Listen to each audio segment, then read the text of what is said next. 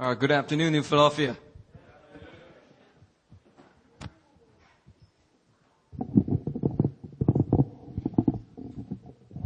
All right.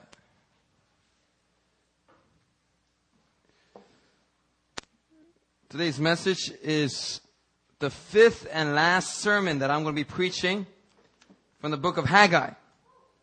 If you have not heard the other four, be sure to go and download it off of our website or through iTunes. I heard they're a real blessing. Hallelujah.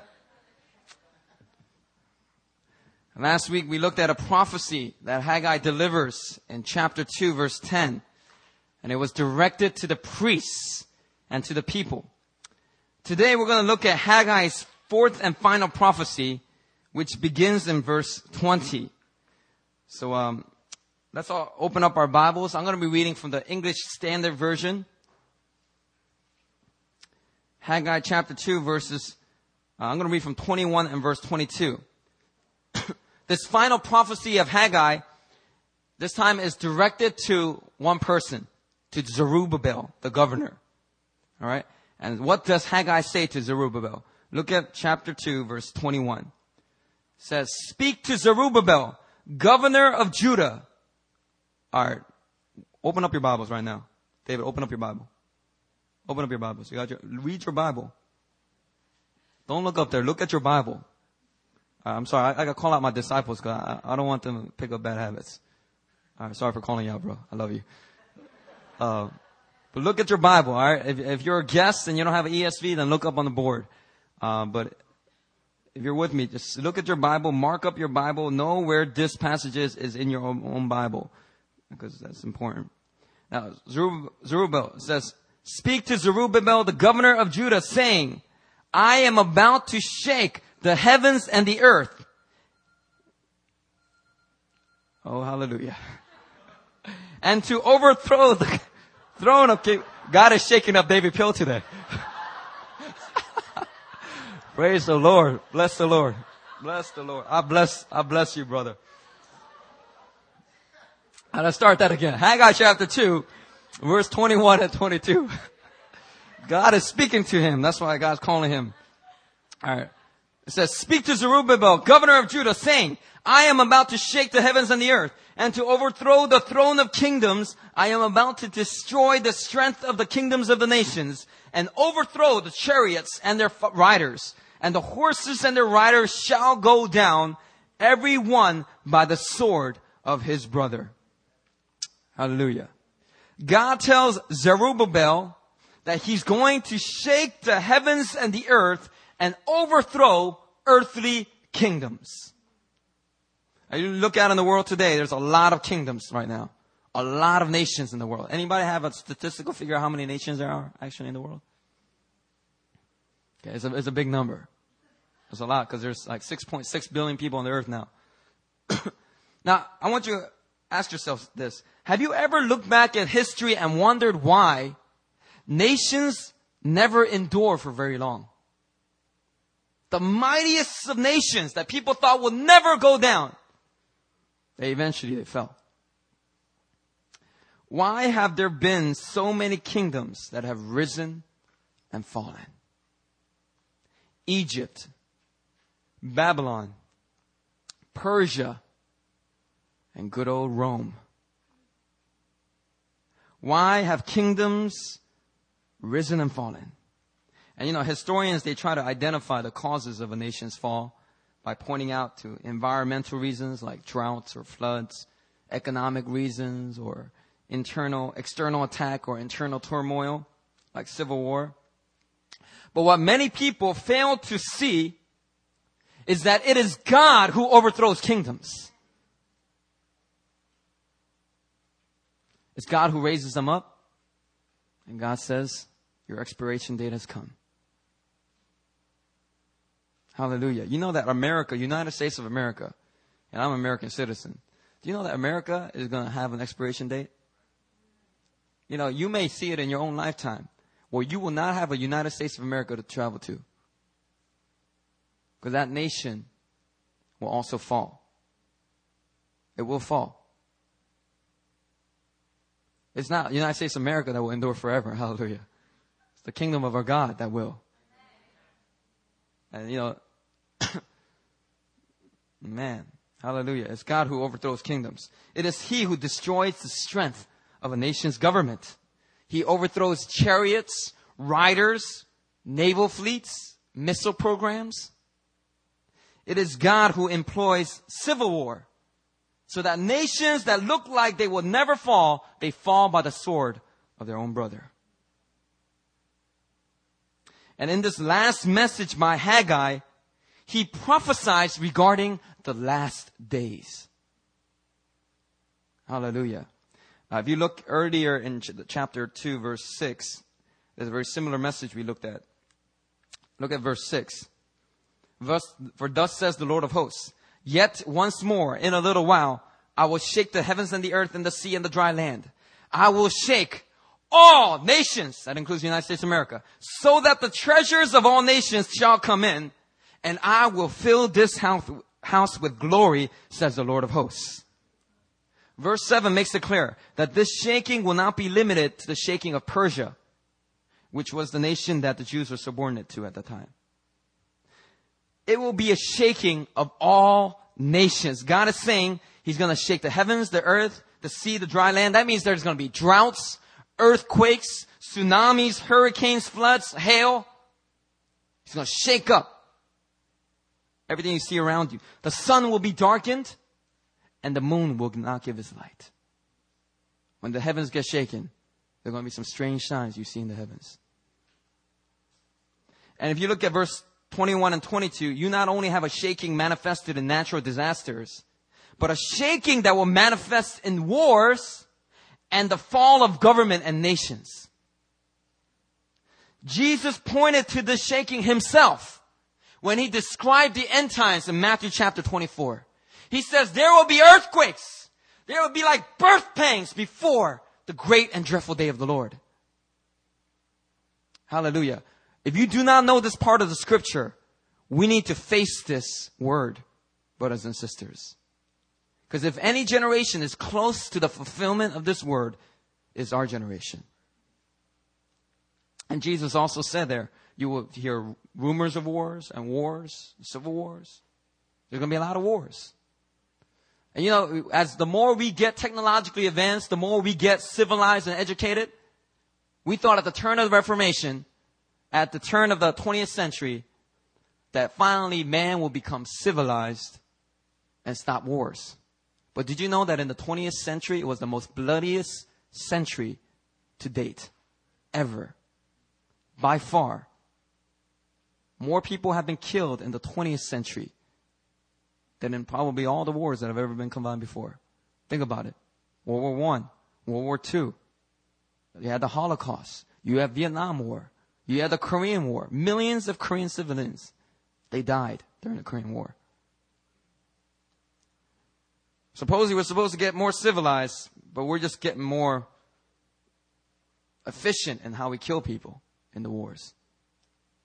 But that's what Jesus said. There are going to be rumors of wars. There are going to be a lot of wars that are going to rise up. And praise God that right now He's blessing us with a time of peace in terms of your area of influence. Not if you're living in the Sudan or, you know, something like that, but at least right now He's giving you this time of peace. I'm telling you, you need to, re- you need to hear this word. You need to ready yourself. Because this time of peace may not last forever. And God will build up his people for the time of testing and shaking. Hallelujah. I'm scaring a lot of people in here. All right. Praise God. Just receive it. Just receive it. Because you need to hear this in order for you, for you to be courageous later. Isaiah 13, 13 mentions the shaking as happening in the day of God's wrath and anger. When he will take vengeance on the nations and he will have his judgment. And what Haggai is prophesying here is nothing short of an apo, apo, apoc, apoc, apoc, apocalyptic. It's an end time message, brothers and sisters. Hallelujah. Apocalyptic. Hallelujah. So, you know, that's what we're looking at here. You know, it's not just contained to the history of that time. It's a prophecy regarding a future time. Hallelujah. And you know, a lot of the prophets, they do that. Daniel does that. Isaiah does that. Doesn't just prophesy the first coming of Christ, but also mentions the coming of the second coming of Christ. Hallelujah. Now, just a side note, when God mentions here, check this out, verse, uh, in chapter 2, verse 6, God says, Yet once more, in a little while. When God says in a little while, it's wise to take it with a grain of salt. Because it's been 2,500 years since this word was given to Zerubbabel, and we are still waiting for it to be fulfilled. Now, in the mind of God, it's as close and certain, close and certain as the rising of tomorrow's sun. But in our experience, it can feel a lot longer than a little while. So if a prophet of God comes up to you today and says, you will be married in a little while, all right, don't get too excited. All right, calm down.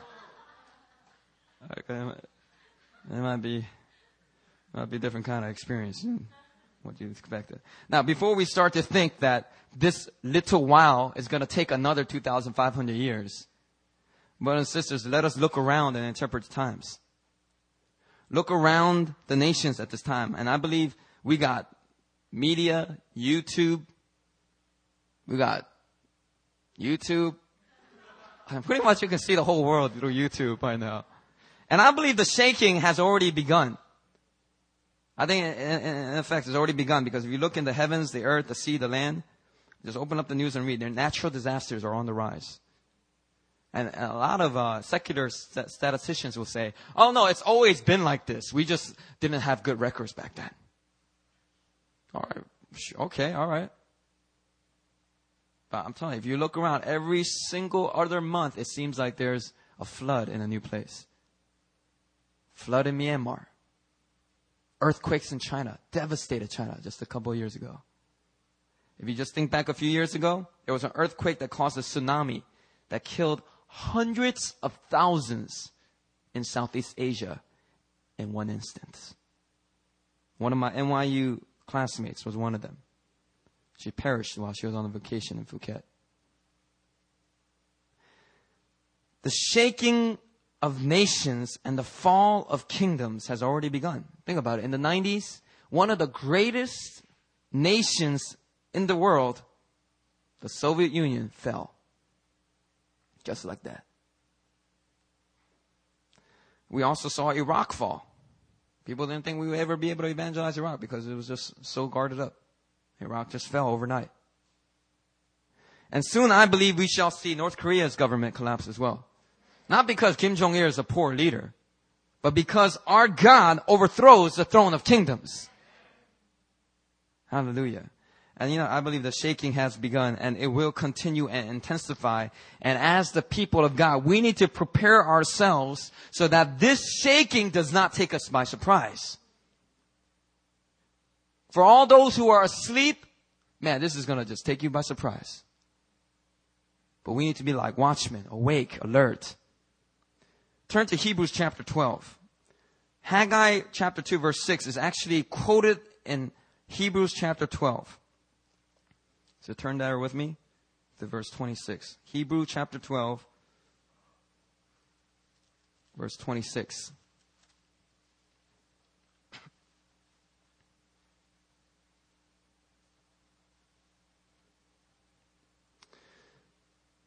Hebrews chapter 12 verse 26. At that time, his voice shook the earth, and now he has promised. Yet once more I will shake not only the earth, but also the heavens. This phrase, yet once more, indicates the removal of things that are shaken. That is, things that have been made, made by human hands, in order that the things that cannot be shaken may remain. That there may be a distinction, a separation. Therefore, let us be grateful for receiving a kingdom that cannot be shaken. And thus, let us offer to God acceptable worship with reverence and awe, for our God is a consuming fire. Hallelujah. Sorry, sorry to the guests. Although human kingdoms may rise and fall, in Christ we have received a kingdom, hallelujah, that will never be shaken. Amen? That cannot be shaken. Although kingdoms rise and fall, we inherit a kingdom that will endure forever. Hallelujah. Because the government will be upon his shoulders. And in the midst of all this shaking, the church of Christ is called to worship God with reverence and awe. Because our God is a consuming fire. You know, if we can get the fire of God to burn inside of us, the flames of persecution and tribulation will not burn us. Just like Shadrach, Meshach, and Abednego, they walked around the, the furnace without getting the, even the smell of smoke on them. Those who have the consuming fire of God inside won't even blink when they're thrown into the furnace of affliction. Hallelujah. And they will glorify God. And they will not compromise, just as Shadrach, Meshach, and Abednego did not compromise. Hallelujah. And through all this shaking that God Himself will initiate on this earth, the church's purpose is to remain strong, joyful, and full of hope. Brothers and sisters, we are to shine the brightest when the world turns darkest. That is our purpose. If you believe it, say amen. Psalm 62, verse 2. Bam! Let me get that on there. It says, He alone is my rock. You can look up for this one. And my salvation. He is my fortress. I will never be shaken. Amen. The Lord is your rock. Amen. He is your salvation. Amen. He is your fortress. Amen. So if all these things are true, then turn to your neighbor and proclaim, I will never be shaken.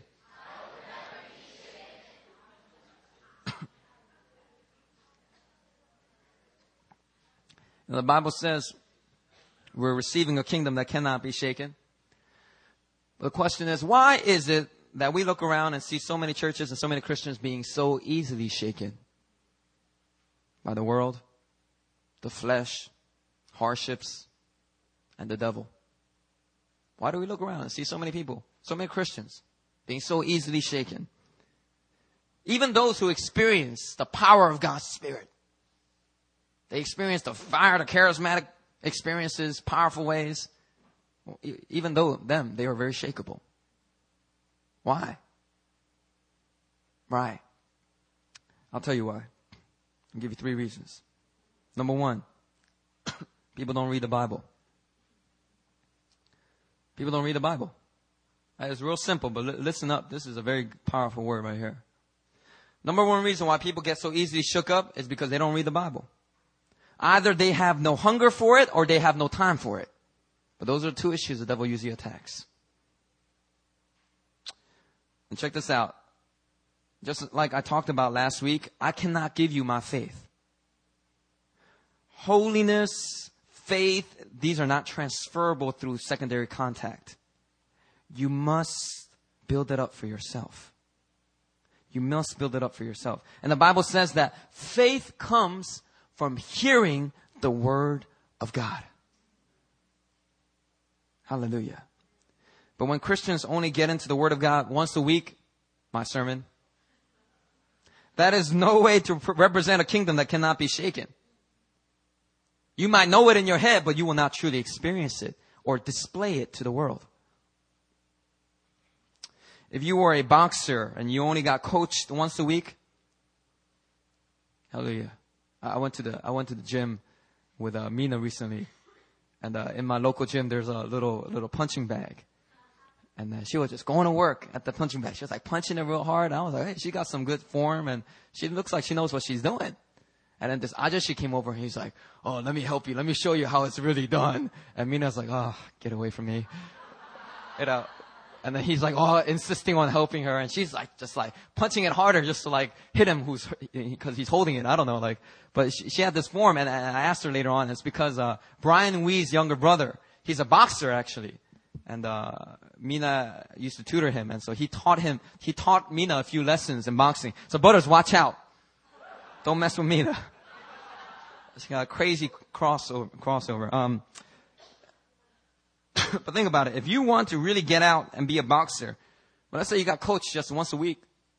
You practiced just once a week. And you ate just once a week. Every time they step into the ring, what's going to happen to them? You ever, you ever remember uh, Nintendo, old school Nintendo? You got Mike Tyson's punch, knock, punch out, not, not, not Mike Tyson's punch out. And when you get all the way up to Mike Tyson, man, my heart will be all beating like, oh snap, this is crazy. Because uh, you know the other boxers, when you box, like you can hit, get hit a couple times, you can still stand on your feet. You know, but when Mike Tyson hits you with the uppercut and you don't dodge it in time, boom, you're done. That's, that's what a lot of Christian people, there's a lot of Christians, their, their walk is like.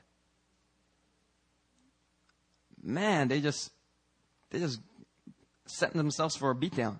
So many people in the church today, they don't read the Word of God. And then they wonder why they feel so beat down in their walk. And because of their ignorance, Satan easily spreads lies and tells them that the people of God are vulnerable, they have no weapons, they are weak, that we are simply sinners and helpless, and that we should accept the pattern of defeat that you're experiencing. And all that because we do not read the Word of God. Brothers and sisters, let's cast down the lies of the enemy and read the Word of God. The second reason why so many people in the church are shakable is because they don't obey the Bible. And other people, they read and hear the word, but they don't obey what it says. There's a bunch of you in here that are like that. You know, Jesus told a parable of such people, saying that they're like a man who builds his house on sand. And the house looks great on the outside. But when the storms come, when the time of shaking comes, that house experiences a great fall. You see, when God brings the shaking, He's trying to bring down all these secular nations and kingdoms that He's destined to bring down. He's not trying to bring you down. But when you're not obeying the word of God, that's what you're going to experience. Brothers and sisters, this is not the picture of an unshakable kingdom. We are representing our Lord very poorly. If you try to build your faith just on spiritual experiences and you neglect to obey, apply the word of God into your life, tremble before it, obey it fully. If you're not doing that, then you know what you are? You're like the first two pigs in the story of the three little pigs. Satan's just gonna wait, let you build your little house. That's nice. Oh, you, you forgot about that window there. That's nice. He's gonna let you build it up. And then he's gonna come over there and he's gonna huff and puff and blow your house down. Cause a thief comes to steal, kill, and destroy. You might be like, I'm doing alright. Thank you very much. That's because Satan is just, he's just letting you do your thing because he knows that you are no threat to him. Psalm 125 verse 1. It says up there, you can look up on the PowerPoint. Those who trust in the Lord are like Mount Zion, which cannot be shaken, but endures forever. If you read the Word of God and you obey the Word of God, that is a picture of a man who trusts in the Lord. And if you trust in the Lord, you are like Mount Zion. Do you know why mountains are so mighty? And why they're so immovable? Because mountains are made of rock. And Jesus said, He who hears these words of mine and obeys them is like a man who built his house on a rock. Hallelujah. Third reason why people are so shakable. Number three, people don't dig into the Bible. There are people who read the Bible. There are people who obey the Bible. But they don't take it any further. They don't dig into the Bible. You see, the, the Bible is meant to be searched and looked at and studied and meditated on and revered and spoken and preached. And, and the Word of God is so deep. It's rich. It's rich. It's a treasure hunt every time you open up. Hallelujah. And people don't give up on treasure hunts just because they go out and don't find anything. They keep digging. They keep searching.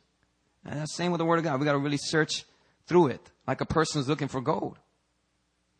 You know, a lot of people, they come to their Bible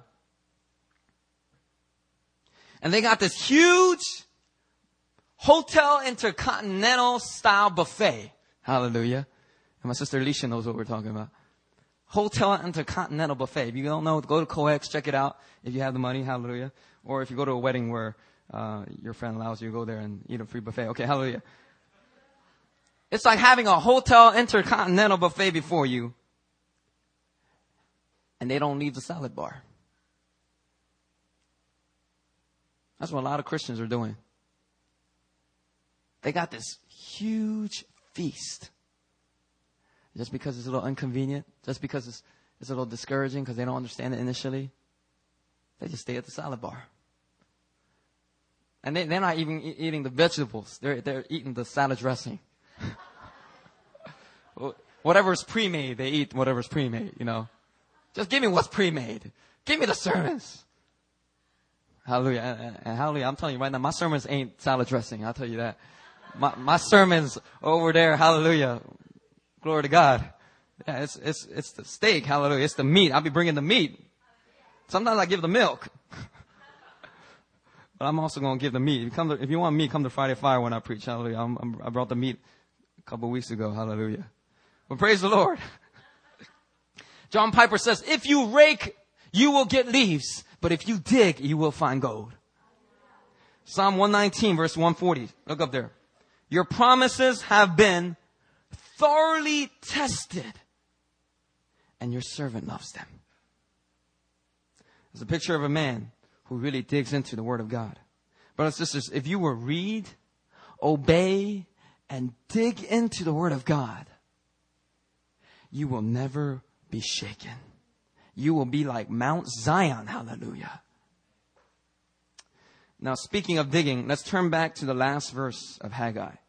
And I want to dig into this verse verse 23 of Haggai chapter 2.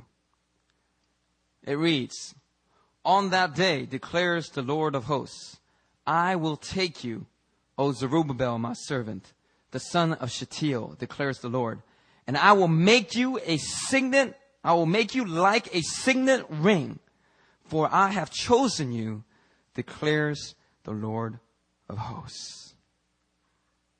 Now, my question is, why does God talk about these apocalyptic end time images and then end by telling the governor about jewelry? Doesn't make any sense.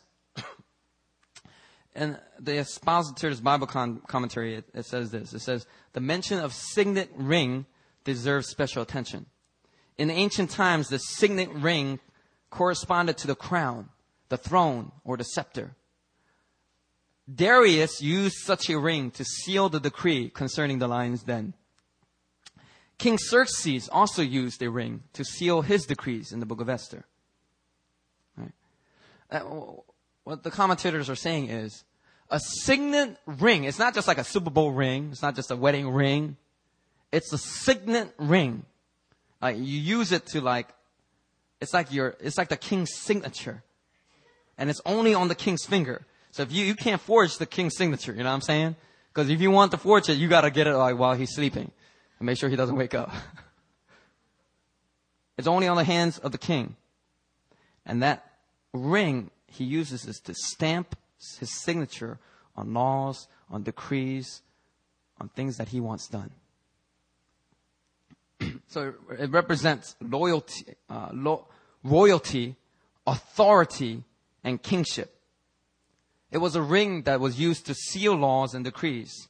And we must remember that the Jews have just returned from exile and Zerubbabel here is not a king. He's just a governor. They're under the oppression of the Persian government.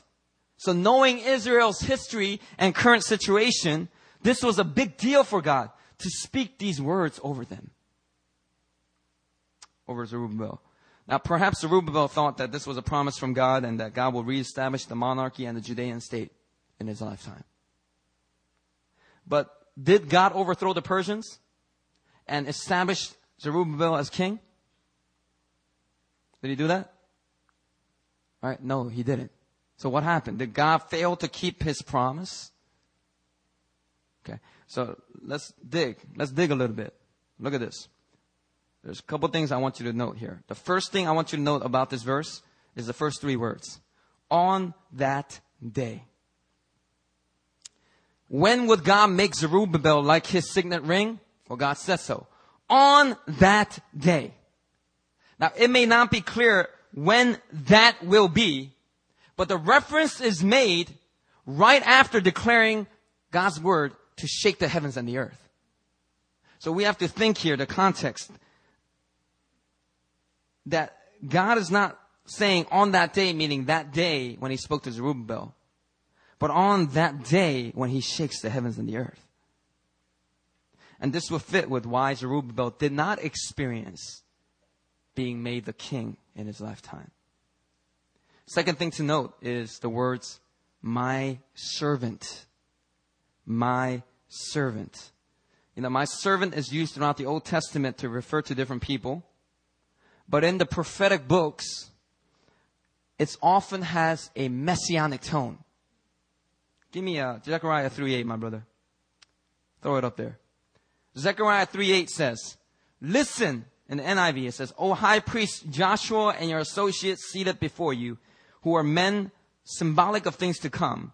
I am going to bring what? Who? My servant, the branch. Hallelujah. Turn to, uh, look at Isaiah. It's on the PowerPoint. Isaiah 52. Behold. Who? Who? Is it up there? You made it too small for some of the older folks in the back can't read. I'm playing, I'm playing y'all up. Hallelujah. I shouldn't have done that. Isaiah 52 verse 12 through 14. Behold, my servant shall act wisely. He shall be high and lifted up and shall be exalted. As many were astonished at you, his appearance was so marred beyond human semblance and his form beyond that of the children of mankind. That term, my servant, has messianic overtones. You may say, I think you're, I think you're stretching it. You may say this is out, this is out of context, uh, context. You can't separate the words my servant from the word Zerubbabel. Right? If you look here at the last verse, verse 23 in Haggai, it says, I will take you, O Zerubbabel, my servant. So you might be like, if it just said my servant, maybe it's messianic. But it says Zerubbabel, my servant. So God is specifically talking to Zerubbabel, isn't he? Now, before you criticize my hermeneutics, which is a technical term for the methods of interpretation, I want you to turn to Ezekiel. Actually, let me get this on the PowerPoint. I got this on PowerPoint, right? Ezekiel 34, 23. Ezekiel 34, 23. Let's look at this passage. Let's dig. Come on, let's dig. Hey, I got your shovels out? I'm like, no, you don't. I got my shovel. I've been, I've been doing all the digging for you. Hallelujah. Just enjoy it and then go learn to dig on your own. Uh, Ezekiel 34 verse 23 says, let's read that together. One, two, three. And I will set up over them one shepherd, my servant David, and he shall feed them. He shall feed them and be their shepherd. Here we have a reference to one shepherd. It's clearly a messianic prophecy. Because Ezekiel talks about all these bad shepherds and then contrasts it with the one good shepherd that will come. And Jesus said, what? I am the good shepherd. Hallelujah. Now, we know it's messianic. But God refers to the Messiah as my servant David. Now, how can this be? We know that God can't be talking about King David. Why? Because by the time of Ezekiel, David is long gone. So why would God refer to the Messiah as my servant David? All right. So don't criticize my hermeneutics until you know your Bible. Hallelujah. And what perhaps God is doing in Haggai 2:23, he's doing the same thing by saying, "My servant Zerubbabel." You know, do you know where the only place the name Zerubbabel appears in the New Testament?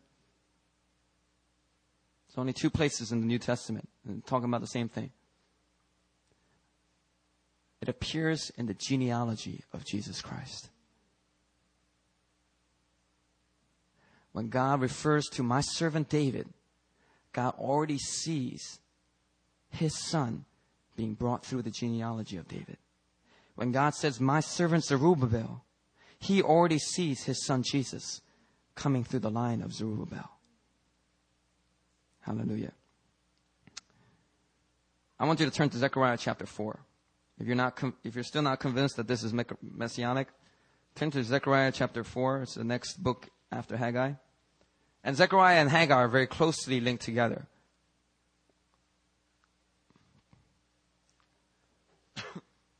Look at verse 6. Zechariah 4 6. Then he said to me, This is the word of the Lord to Zerubbabel. Not by might, nor by power, but by my spirit, says the Lord of hosts. Hallelujah. Now, I would say that this verse is quite messianic. Because Jesus, the Bible says, is the one who gives the Spirit without limit. Jesus is not only the one who is filled with, with the Spirit, anointed with the Spirit, He is the one who baptizes people with His Spirit. So if you're not convinced, keep reading. Look at verse 7. Mentions Zerubbabel again. Who are you, O great mountain? Before Zerubbabel, you shall become a plain. And he shall bring forth the topstone or the capstone amid shouts of grace. Grace to it. Hallelujah. Now, let me ask you, how is a great mountain going to be leveled before the human Zerubbabel, the governor Zerubbabel?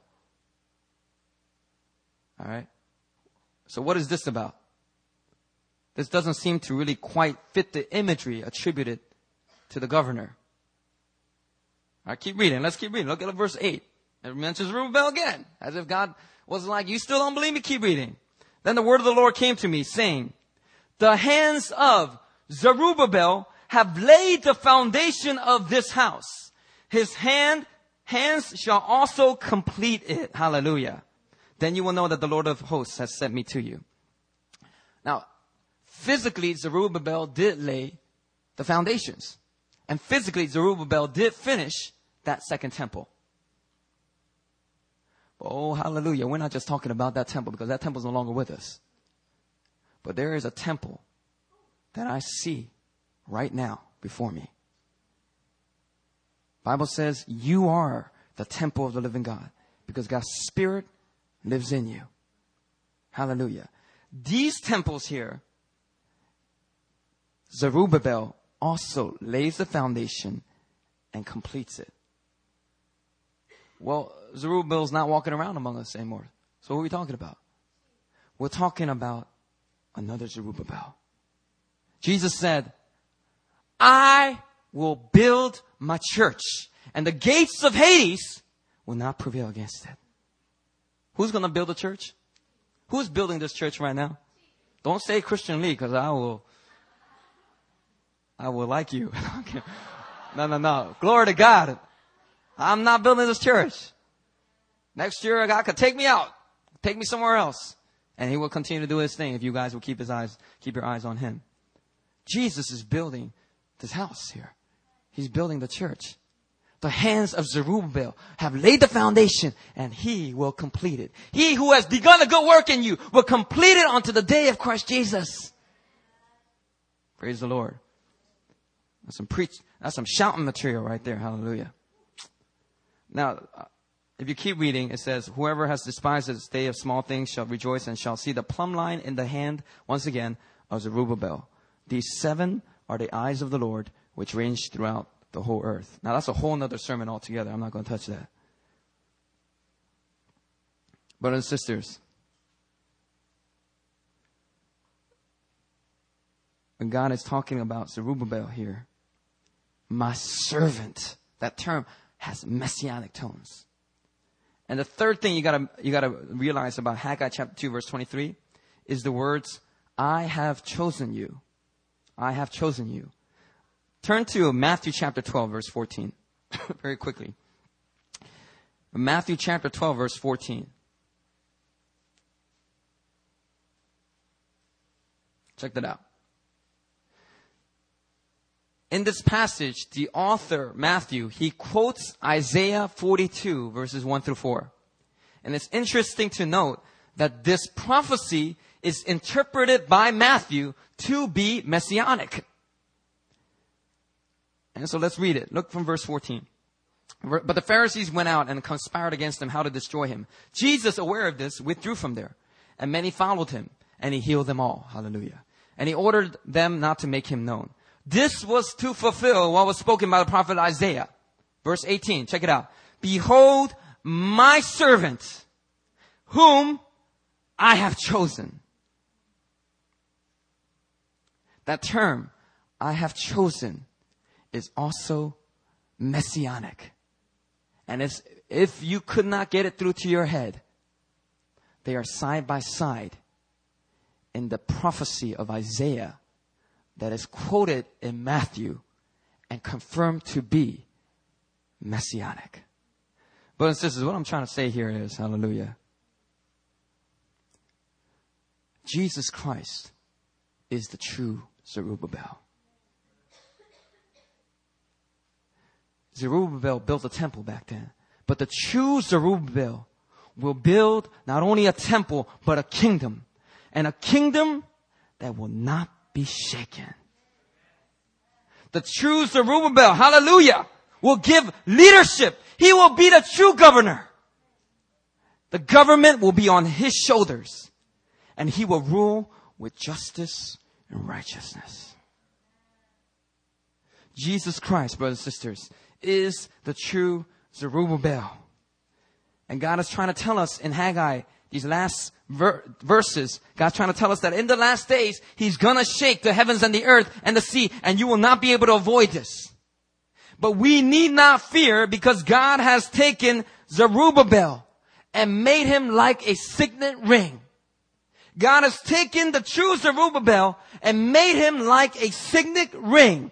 God has established the rule and reign of Christ, the kingdom of his son in the hearts of men.